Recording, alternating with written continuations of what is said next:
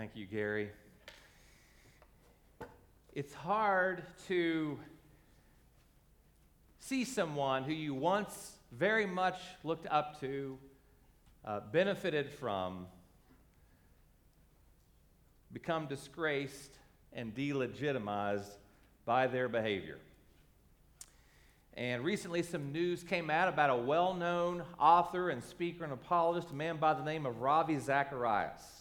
And I benefited from his ministry for a long, long time. But then it just recently came out, this was in Christianity Today, they broke the story. It said a four month investigation found the late Ravi Zacharias leveraged his reputation as a world famous Christian apologist to abuse a massage therapist in the United States and abroad over more than a decade, while the ministry led by his family members and loyal allies failed to hold him accountable.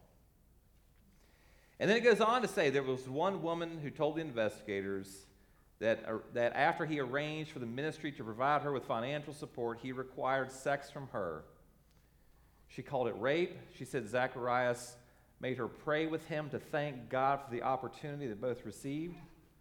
and as with other victims, called her his reward for living a life of service to God. He warned the woman if she ever spoke out against him, she would be responsible for millions of souls lost when his reputation was damaged.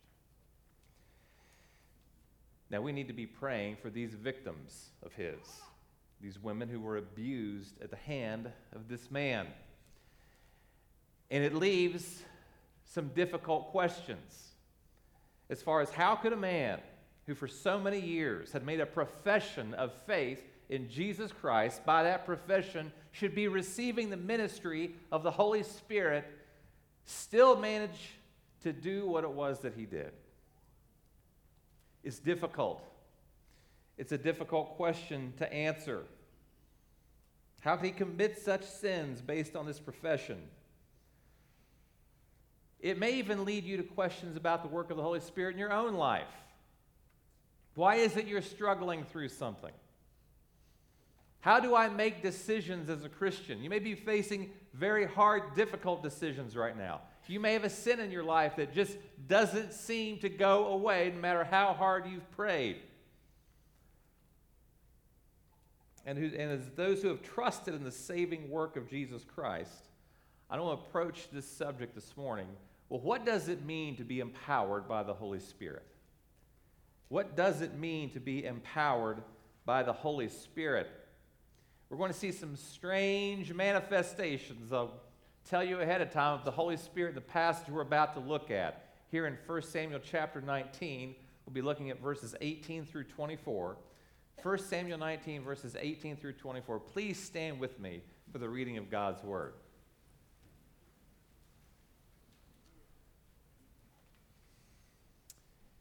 Now David fled and escaped. And he came to Samuel at Ramah and told him all that Saul had done to him. And he, and he and Samuel went and lived in Naioth. And it was told Saul, Behold, David is at Naioth in Ramah. Then Saul sent messengers to take David. And when they saw the company of the prophets prophesying and Samuel standing his head over them, the Spirit of God came upon the messengers of Saul, and they also prophesied. When it was told Saul, he sent other messengers, and they also prophesied. And Saul sent messengers again the third time, and they also prophesied. Then he himself went to Ramah and came to the great well that is in Secu, and he asked, Where are Samuel and David? And one said, Behold, they are at Naioth in Ramah. And he went there to Naioth in Ramah, and the Spirit of God came upon him also.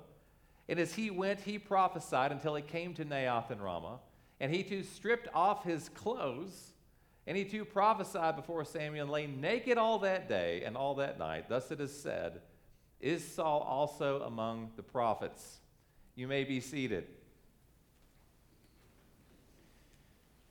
Again, strange passage the strange goings on as we make our way through this book of 1 Samuel, seeing a people who are in a time of transition, who are going to be challenged. Do we put our faith in God? Do we put our faith in military leaders? and we get to this strange tale we see this morning. And by the way, next week we're going to start our Easter series. Believe it or not, it's here. And we'll spend four weeks after day going through the Gospel of Mark, marching our way to Calvary and the resurrection. But as we continue this, cop, this topic this morning, um, we're going to see this work of the Spirit, the Holy Spirit. And we're going to ask these questions. Well, what does the presence of the Holy Spirit, first of all, not mean? And go over some misconceptions. And then, what does this presence of the Holy Spirit mean? And what guidance do I get from the Holy Spirit? How does He guide me? How does He direct me? So, it's a big subject.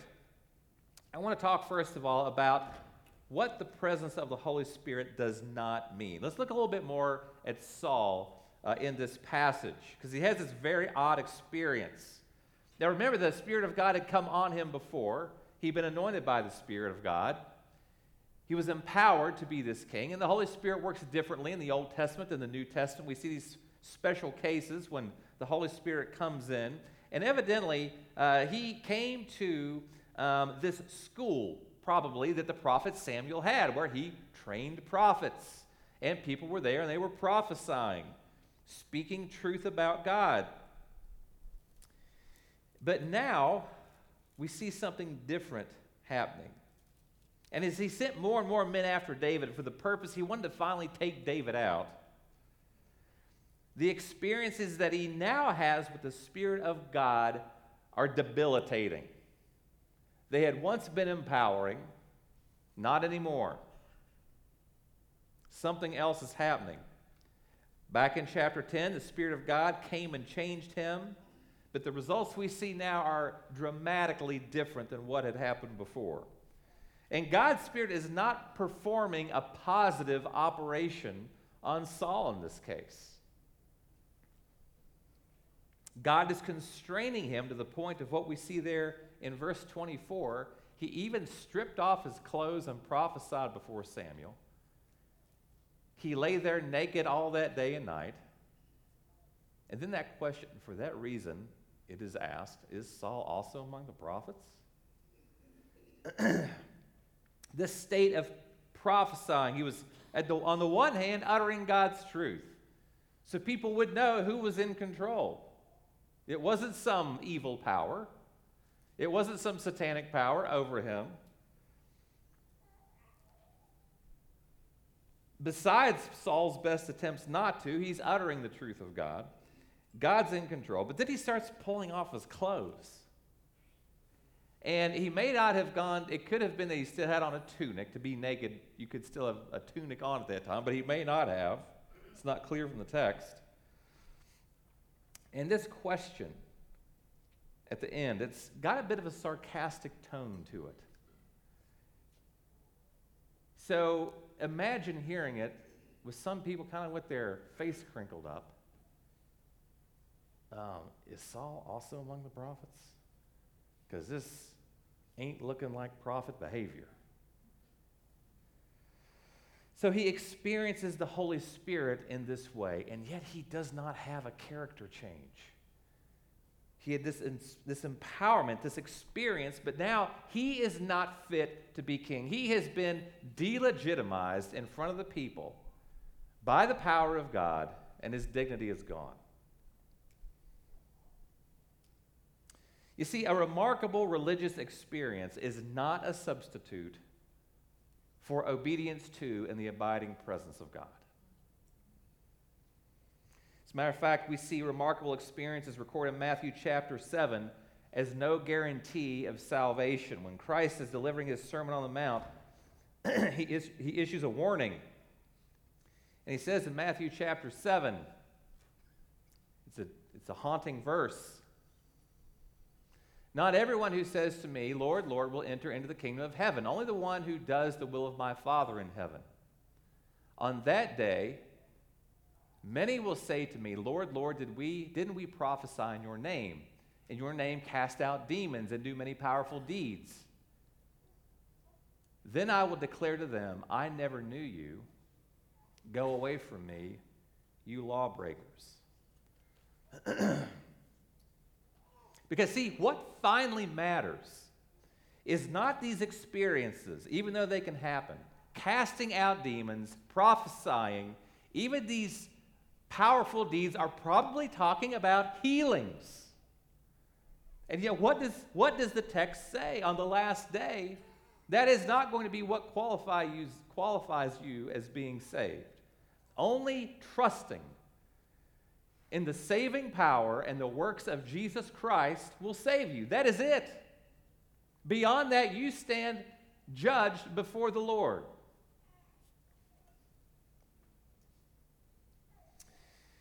So, it's not these deeds. I want to go through then three uh, ideas. This is what the, the presence of the Holy Spirit does not mean. This is what it does not mean. It does not mean that we have no responsibility as Christians. In other words, we cannot just become passive thinking we can do nothing now that we're receiving the ministry of the Holy Spirit. That's not how this works. Uh, Paul warned the people in Ephesians chapter 4, verse 30 and do not grieve the Holy Spirit of God by whom you were sealed for the day of redemption. It's an odd idea that we can make God sad by what we do.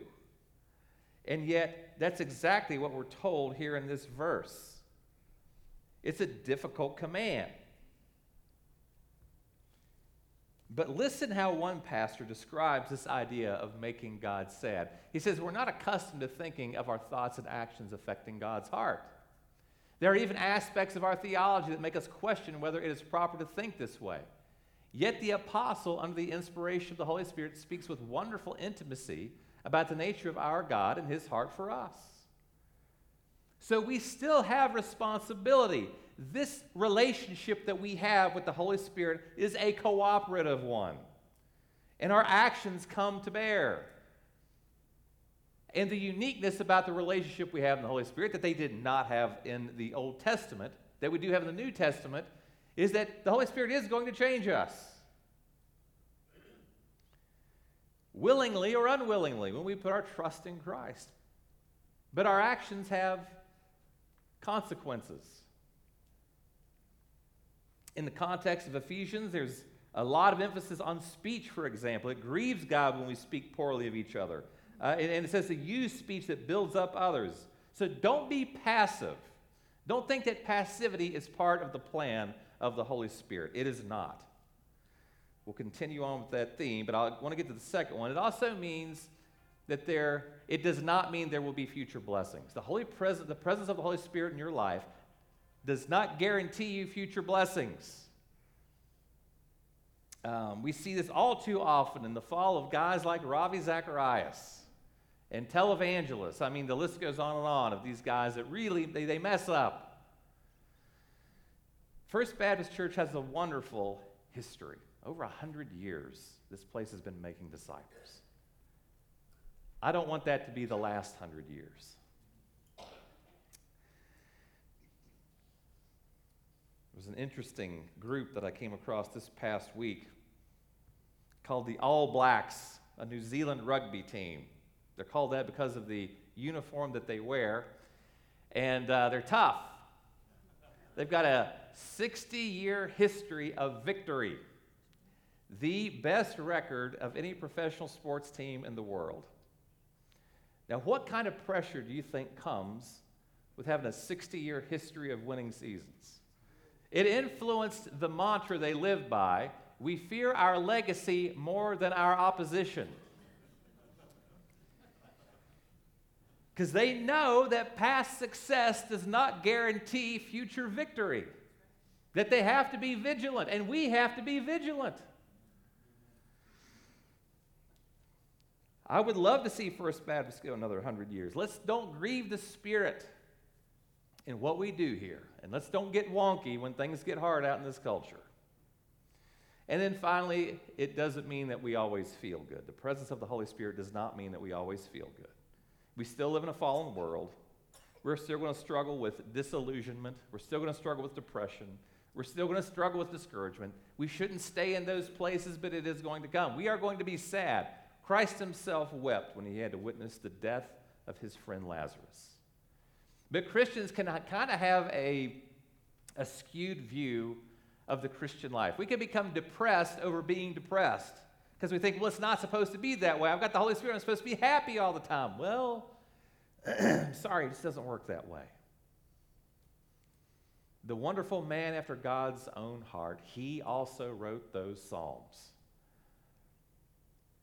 He was the one that you heard in Psalm 51 say, Lord, my bones are crushed, but you can heal my bones.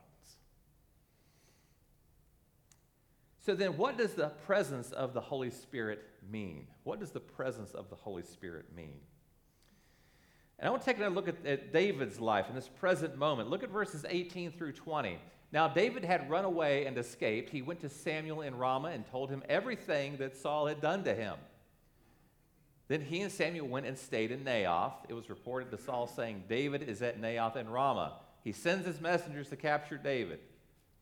When they saw a company of prophets prophesying with Samuel standing there as their leader, the Spirit of God came upon Saul's messengers, and they also prophesied. Now, this is getting weird. It's getting, it's getting kind of weird. Because David was led to this place of safety. He was just a few miles away from uh, this prophet, and he made his way to the prophet for safety. And he comes across these, this group of prophets, looks like they're in training. And God is going to use this as a place of protection. Now, David's having a really good winning streak. He's defeated lots of enemies. He's empowered by the Holy Spirit. He's doing the Lord's work. And then he, he runs away. He's living out God's designs, God's empowerment that he has through the Holy Spirit. So things are going well. He has a place of safety he can go to, and the Holy Spirit is on him. And just for a moment, I want to talk about the meaning of the word, Holy Spirit. Actually, this word is used in uh, the Greek text, paraclete. And the words helper, supporter, counselor, comforter, encourager, advocate, all of these words are encompassed in the name Holy Spirit. So there's not a single English word that really does justice to the work that the Holy Spirit does in our lives. Perhaps it's better illustrated. Um, I think it was illustrated well. There was a, a group of uh, Bible translators who had gone to the Kar people in Africa, and they were trying to figure out how do we translate this term paraclete into this African language. And they were working through that, and they noticed one day a group of folks carrying these bundles on their heads. They were walking in a line, and there was one person in that line that didn't have a bundle on their head. And they thought it was some kind of a boss or manager, you know, you know, making sure these people didn't screw up. And, but that wasn't the case at all. The purpose of this one person who didn't have a bundle on their head was to watch in case someone fell over, they would pick up the bundle and put it on their head and start to carry it. That was their job. And when they heard that and they found out that the meaning of that person's name was the one who falls down beside us, they thought, that is how we are going to translate the word Holy Spirit. That's what he does. He comes beside us. I love that song, Waymaker. Even when we don't feel it, even when we don't see it, God is working. The Holy Spirit is working in us and through us in ways we can't even begin to understand. But He is. We've got that promise, we've got that assurance. So I want to talk then for a moment about the guidance what kind of guidance do I get from the Holy Spirit?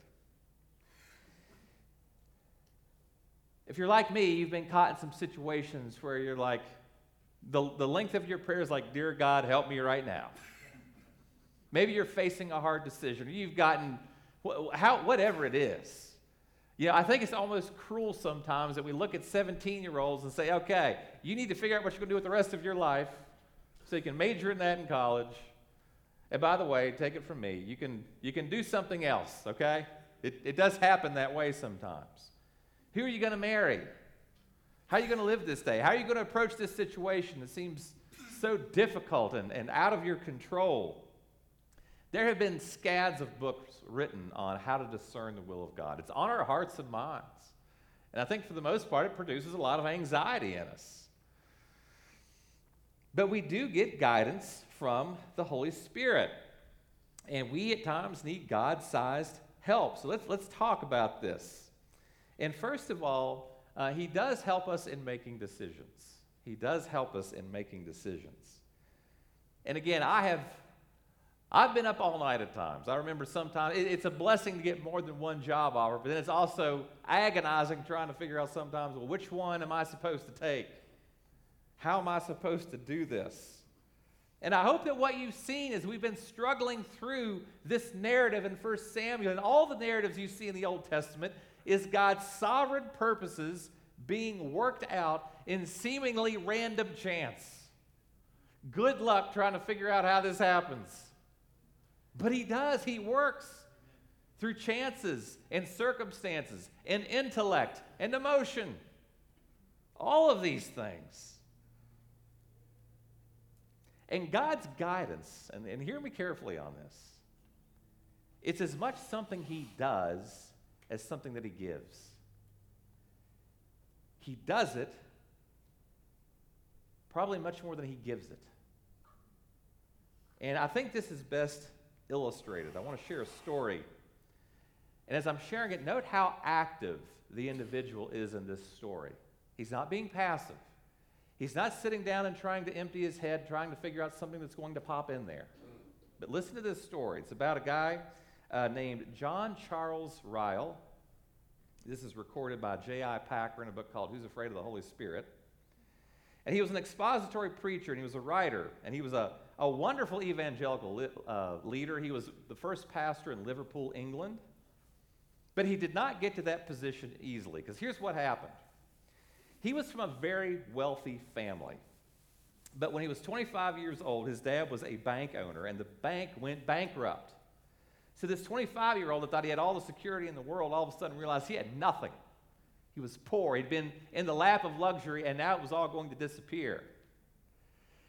So he sought to become a pastor. Now, this is interesting. Not because he wanted to be one. As a matter of fact, um, it says that he didn't feel any kind of inner promptings to do this. He was just going to do it because it was the only profession open to him that would give him an immediate salary. That was it. The area bishop that was going to ordain him looked at him and he saw he was Oxford educated. He said he had kind of a, what he described as a lively Christian experience and said, Okay, you're qualified. You're fit to do this. He was married not long after this. He was married twice. His first two wives died. He was married a third time. And he really enjoyed his first pastorate. Uh, he said his only goal in marriage was to find a Christian woman and not marry a fool. then he moved to a larger, better paying parish. And then soon after that, he was invited to be the dean of the cathedral at Salisbury. He was 64 years old. So a long time he spent ministering. Then he gets this decision put in front of him. And he said that he did not want to go. So he wrote a letter to a friend and said, said this in the letter. He said, Flesh and blood were utterly against it. But he talked to 16 men. He said, Almost every one of the men I consulted said, You ought certainly to go for the sake of Christ's cause in the Church of England. So he said, Well, how could I withstand? He said, I had prayed for lights and signs of God's will. I love that line. Man, have I done that before. He said, This was all I got. If three men had said refuse, I would have refused, but I am a soldier. The captain of my salvation seems to say, These are your marching orders. I have nothing to do but to obey. He said, Pray for me, my heart is very heavy. He was in utter misery. But because these godly men said go, he took that as the discernment of God's will. Thing is, he didn't end up going. Right after he got that, he said there was a call to Liverpool, England. He was depressed about going to Salisbury, but he not already, but had he not already told his church that he was leaving, he would not have had the strength to take this position in Liverpool. He'd already made up his mind to leave his current job, and that's what equipped him for this place of long and fruitful ministry at the age of 64. So if you think, well, I've made all my decisions in life, I can sit back and rest, think again. Now, how do you go about diagnosing this? This the experiences of one man, and you see him bearing his intellect into this. You see his emotions in this. He didn't want to go to Salisbury, he wanted to go to Liverpool. And then God made a way for him to go to Liverpool. Packer, this uh, very articulate, intelligent theologian, he diagnoses a bit of this. I want to share that with you. He said yes, and, and Packer asked the question Was this the leading of the Holy Spirit? He said, Were these discernments the product of inner voices or impressions, freak coincidences, private revelations, or any such thing? No. They were the rational fruit of having a biblical value system and a heart for God, for His gospel and for His glory, and of seeking wisdom, noting circumstances, taking advice, and not letting the merely good elbow out the best. By these means, the Holy Spirit gave Ryle discernment for his decisions and we should expect that he will use the same means with the rest of us.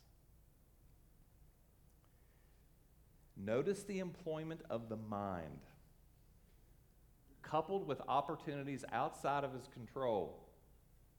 Because this is a wonderful example of how the Holy Spirit leads us and guides us in these days that we're living in. It was an active process. There was no emptying of the head to see what popped in there. And in addition to this, a second guidance of the Holy Spirit is the provision of illumination. The provision that He provides, He illuminates.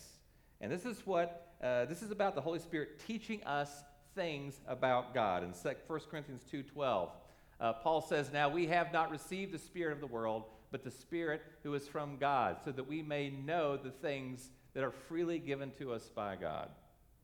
Now, what's that mean? This is about the Holy Spirit searching the mind of God for our sake and teaching us things about the mind of God so we can have understanding when we study the scriptures. This includes the gifts of other believers that work in us and that we benefit from. God gifts you all and me so we can help each other because no single one of us have all the right answers and have all the same gifts. This is all the process of the Holy Spirit illuminating God's truth to us. We need other people's perspectives. We need this in our Bible studies. And this, you know, this Christianity thing is a team sport. And we need each other with our minds, again, actively employed. He helps us, so he helps us make, make decisions. He illuminates our minds, and he also gives us godly desires. He gives us godly desires. And look at Galatians 5:17. Um, For the flesh has desires that are opposed to the spirit, and the spirit has desires that are opposed to the flesh. For these are in opposition to each other, so that you cannot do what you want. So we need this life controlled and energized by the Holy Spirit. And the goal here is that we are responding to the godly desires of the Holy Spirit, and we are opposing the sinful desires of the flesh. And that word desires, it talks to a very strong human longing. And then there are these fruits of the Spirit from verse 22 love, joy, peace, patience, kindness, goodness, faithfulness gentleness, self control. So we have these desires for joy and peace. The Holy Spirit knows these are our desires. We're made with these desires, and He seeks to fulfill those desires. So much so, and I love the way uh, uh, Wayne Grudem puts this. Um, he says, uh, Paul implies that we are to follow these desires as they are produced by the Holy Spirit in us follow these desires? I mean, what's going on? Because, see, as the Holy Spirit is producing these fruits in us, we should also be pursuing those thoughts and actions consistent with these fruits. Now, what does that mean? It means taking thoughts captive if they aren't consistent with this kind of fruit. When we lust, when we're unforgiving, when we feel anxious, when we're harsh, that kind of living is not consistent with the kind of fruit that we want. The Holy Spirit is producing this? Yes. He's the one doing the work. And we are living lives in cooperation with that fruit production in a way that doesn't grieve the Holy Spirit. And it is active, it's not passive. We're employing our whole selves in this. And this changes our behaviors, it changes the music we listen to. That isn't consistent with that kind of fruit. How we interact with people, the amount of time we choose to give to people, what kind of job we do. This is an active engagement with our minds and with our hearts. For the Christian, it's also how the Holy Spirit guides us. So, putting this all together, fully engage your mind and emotions while following the guidance of the Holy Spirit. Fully engage your mind and emotions while you're following the guidance of the Holy Spirit. I want to close um, with this. Whenever I was on a fishing trip, actually, my family used to take a fishing trip to Canada every other year. And my dad and I were out in a boat, and it was way up north. Uh, this, this lake inaccessible. It was one of those fly-in trips. It was inaccessible by roads. A lot of eagles there, and you can watch these eagles. And the Bible actually has a lot to say about eagles. And these eagles, once they get to a certain altitude, they, they don't flap their wings anymore, but yet they're still going higher. And you watch them, and they've learned from a young age to ride warm air, they call them thermals, to, to feel that thermal pressing against their wings, and they can just continue riding that up. It's like they're on those circular ramps that just keep going up in the air. Now, when they're little eagles, they just try to flap their wings and they fall out of the nest. They have to learn how to do this, but at some point, they can just enjoy the pleasure of flight and rest because they have learned how to cooperate with the air. And you know what? Do you know what the meaning of the word spirit is in the New Testament? It's pneuma, and it means wind. And, uh, and also, I see a lot of Bible verses that talk about, 33 verses, as a matter of fact, that talk about eagles and flying. So, when we first begin following Christ and practicing spiritual disciplines, we're kind of like an eagle learning how to spread its wings. We got to flap real hard at the beginning. But as we go along, we practice and we learn to soar on this current of air, this pneuma, the Holy Spirit. And I, I, I think that's there's something here for us. We flap and flap, but eventually we catch this current of air and we start to soar. And this is how the Holy Spirit works with our training. He's not only our coach, but he's also the power behind everything we do. Please pray with me. Almighty God, we thank you for your presence in our lives. We thank you, God, that we can trust and depend on you, even when we don't understand our circumstances. And Lord, as people indwelt by the Holy Spirit, for every believer here today who's now receiving this ministry, I pray that, that we would learn to soar by your power. I pray that we would engage our minds and our emotions as we follow you, God. And I'm thankful, Lord, that we are a body of Christ united by the power of the Holy Spirit, in community with each other as we are in community with God, which is what we will celebrate this morning in this act of communion that we're about to take. Thank you, Jesus, for making a way. It's in your holy and precious name we pray. Amen.